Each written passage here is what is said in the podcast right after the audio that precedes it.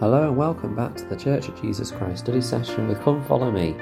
I'm your host Matthew Roberts and this is Series 3, Episode 341 of this daily study podcast. Thank you so much once again for joining us as we begin now our study of the Family Proclamation to the World uh, the, on the actual text. Uh, we're looking at Doctrine and Covenant, uh, not Doctrine and Covenants at all, the Family Proclamation to the World in the week of December the 13th to December the 19th and today we'll start with the first couple of paragraphs or so of this proclamation. So, yesterday, and if you didn't listen to yesterday, I, I recommend you going back and listening to that. We discussed the context and the background to this proclamation being given, and so we'll be, begin here. It says, quote, we, the First Presidency and the Council of the Twelve Apostles of the Church of Jesus Christ of Latter-day Saints, solemnly proclaim that marriage between man and woman uh, is ordained of God, and that the family is central to the Creator's plan for the eternal destiny of his children. So we see clearly here the idea that uh, the family is is so important, is central, is necessary uh, to Heavenly Father's plan. That this family is an important uh, step uh, or milestone or structure uh, in the plan of salvation. Uh, I'm going to share some, alongside this, some thoughts by President Dallin H. Oaks in his talk, The Plan and the Proclamation, given in October 2017, uh, because I think he shares some important uh, truths or, or teachings here that go alongside the idea about the family uh, being central to the plan of God. Um, he said, quote, God created this earth according to his plan to provide his spirit children a place to experience mortality as a necessary step toward the glories he desires for all his children. While there are various kingdoms and glories, our Heavenly Father's ultimate desire for his children is what President Monson called eternal life in the kingdom of God, which is exaltation in families. This is more than salvation. President Russell M. Nelson has reminded us in God's eternal plan, salvation is an individual matter, but exaltation is a family matter. Close quote. So, this idea that the great blessings and, and promises that are given, the greatest blessings and promises given are available in eternal families. Uh, and so, the idea of developing our family relationships in this life is such an important thing because, of course, we we we naturally want to develop those um, as we in, in the eternities as we develop them here. Uh, you know, a family that loves and cares for one another will naturally want to be with each other after this life. Uh, and so that's what makes families an, an, exaltation of family matter. It drives us that, that desire to improve and be better. And again, we won't be perfect in this life, um, but it drives us to want to improve and be better. Um, going back to the proclamation, it then says in the next paragraph, quote, quote all human beings, male and female, are created in the image of God. Each is a beloved spirit son or daughter of heavenly parents, and as such, each has a divine nature and destiny. Gender is an essential characteristic of individual, premortal, mortal, and eternal identity uh, and purpose. Close quote. So this uh, this is focusing really on the idea of gender uh, and the the principle of gender and how um, gender plays an important role in our eternal lives as well.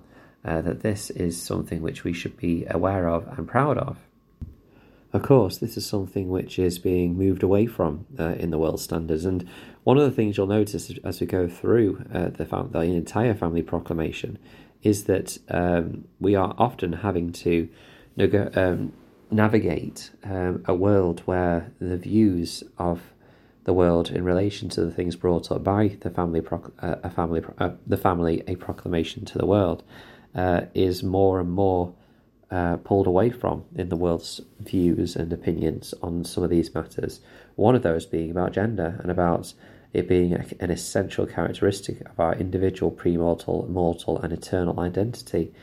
Um, there are obviously some who, who feel that the, the gender or, that they have or the, the kind of biological sex that they have uh, is not is not right and they don't feel comfortable in their own skin. And of course, you know, and this is where the um, the love that we should have, we, whilst we believe and live and teach the principles that are contained in the family of proclamation to the world, we should still love and accept and um, support uh, any child of God. Uh, and actually, you know, the fact that we are all created in the image of God uh, is an important thing there as well. And so I think, again, this reminder that the family proclamation is not a stick with which to beat people or something which we say to people, ah, well, in this though, it teaches us this, so what you're doing is wrong. Uh, we need to be loving and, and open to to all uh, children of God so that we can show them how Christ would love. Notice here that President Oaks says, quote, Inevitably, the actions of those who try to follow God's plan of salvation can cause misunderstanding or even conflict with family members or friends who do not believe its principles. Such conflict is always so. Every generation has sought um, to um, follow God's plan and has had, and has had challenges. Uh, but whatever the cause of conflict with those who do not understand or believe God's plan. Those who do understand are always commanded to choose the Lord's way instead of the world's way. Close quote. So, despite this, we should still try to live uh, as the Lord has commanded us, but still reach out in spirits of love um, and care for our fellow man.